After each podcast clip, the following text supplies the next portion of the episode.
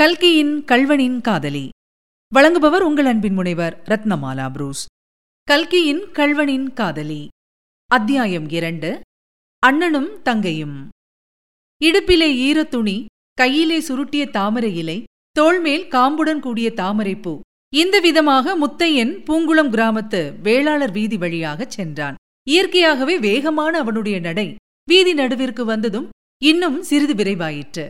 அப்போது அவன் முகம் சிவந்து கண் கலங்கிற்று. பெருமூச்சு வந்தது. நேரே எதிர்ப்புறமே பார்த்து கொண்டு சென்றவன் சட்டென்று இடதுபுறம் நோக்கினான்.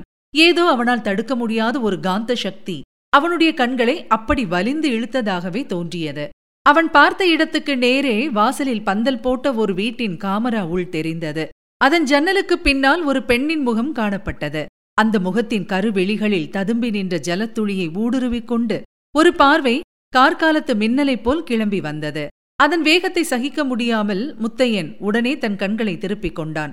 முன்னைவிட விரைவாக நடந்து சென்று வீதியின் கோடியிலிருந்து தன் வீட்டை அடைந்தான். அவன் வீட்டுக்குள் நுழைந்த போது சமையலறை உள்ளிருந்து இனிய பெண் குரலில் பாபநாசம் சிவன் பாடிய குந்தலவராளி கீர்த்தனம் பாடப்படுவது கேட்டது.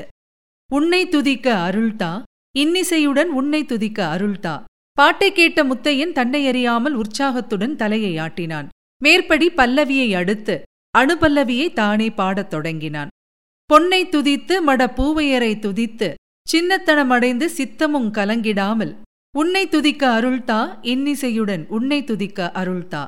முத்தையன் இந்த அணுபல்லவியை பாடிக்கொண்டே ஈரவேஷ்டியை கொடியில் உலர்த்திக் கொண்டிருந்தான். அப்போது சமையலறையின் கதவை சற்றே திறந்து கொண்டு ஒரு பெண் நிலைப்படியில் நின்றாள். அவளுக்கு வயது பதினாலு பதினைந்து இருக்கும். முகத்தில் குறுகுறுப்பு கண்ணிலே விஷமம். அவளை பார்த்ததும் முத்தையனின் உடன் பிறந்தவளாய் இருக்க வேண்டுமென தெரிந்து கொள்ளலாம். முத்தையன் அணுபல்லவியை நிறுத்தியதும் அவள் அண்ணா இந்த பாப்பநாசம் சிவன் ரொம்ப பொல்லாதவராய் இருக்க வேண்டும். அவர் என்ன எங்களை அப்படி திட்டுகிறார்? மடப்பூவியர் என்கிறாரே. ஸ்திரீகள் எல்லாருமே மடத்தனம் உள்ளவர்களா? என்று கேட்டாள். முத்தையன் கலகலவென்று நகைத்தான். இல்லை அபிராமி அதற்கு அப்படி அர்த்தமில்லை. மடப்பூவையர் என்றால் மடமுள்ள ஸ்திரீகள் என்று அர்த்தம். மடம் என்பது ஸ்திரீகளுக்கு வேண்டிய நாலு குணங்களில் ஒன்று. நாணம் அச்சம் மடம் பயிர்ப்பு. அதாவது முக்கியமாக உன்னைப்போல் வாயாடியா இருக்கக்கூடாது என்றான். போ அண்ணா நான் வாயாடிதான். நீ வாயே இல்லாத ஊமைப்பெண் ஒருத்தியை கட்டிக்கொள். அது இருக்கட்டும். ஸ்திரீகள் பேசத்தான் படாதே தவிர பாடலாமோ கூடாதோ? அதையாவது சொல்லிவிடு என்றாள் அபிராமி. அதற்கு அவன் பதிலை எதிர்பாராமலே சடக்கென்று சமையலறை உள்ளே போய் மேற்படி கீர்த்தனத்தின் சரணத்தை பாடத் தொடங்கினாள். முத்தையன் உலர்ந்த வேஷ்டி கட்டிக்கொண்டு நெற்றியில் சந்தனப் பொட்டு வைத்துக்கொண்டு கூடத்தில் போட்டிருந்த ஊஞ்சலில் உட்கார்ந்து ஆடலானான். அபிராமியுடன் சேர்ந்து சரணத்தின் பிற்பகுதியை அவனும் பாடினான்.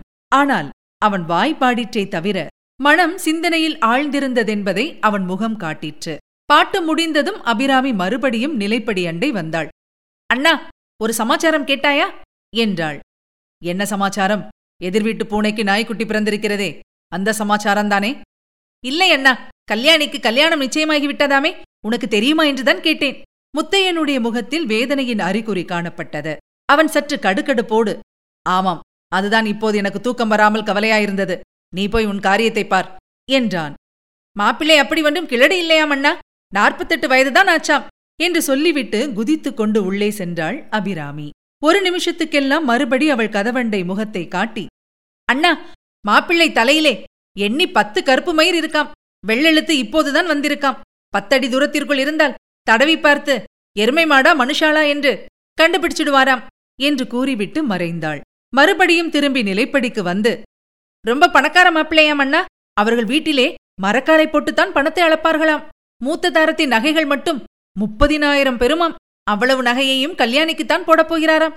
அடே அப்பா கல்யாணியின் அழகுக்கு அவ்வளவு நகைகளையும் பூட்டிவிட்டால் தூக்கிக் கொண்டே போய்விடாதா? என்று அடுக்கிக் கொண்டே போனாள். முத்தையனுக்கு நிமிஷத்துக்கு நிமிஷம் எரிச்சல் அதிகமாகிக் கொண்டு வந்தது.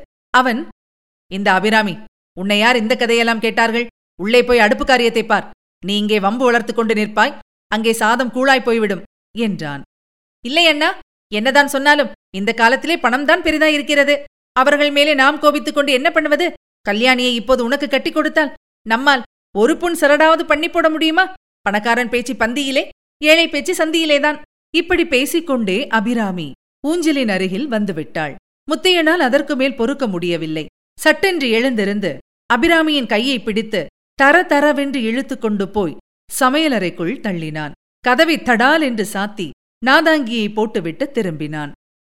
இதுவரை நீங்கள் கேட்டது கல்கியின் கல்வனின் காதலி. வழங்கியவர் உங்கள் அன்பின் முனைவர் ரத்னமாலா புரூஸ். மீண்டும் அடுத்த அத்தியாயத்தில் சந்திக்கலாம். தொடர்ந்து இணைந்திருங்கள். இது உங்கள் தமிழோசை எஃப்எம் இது திக்கும் எதிரொலிக்கட்டும்.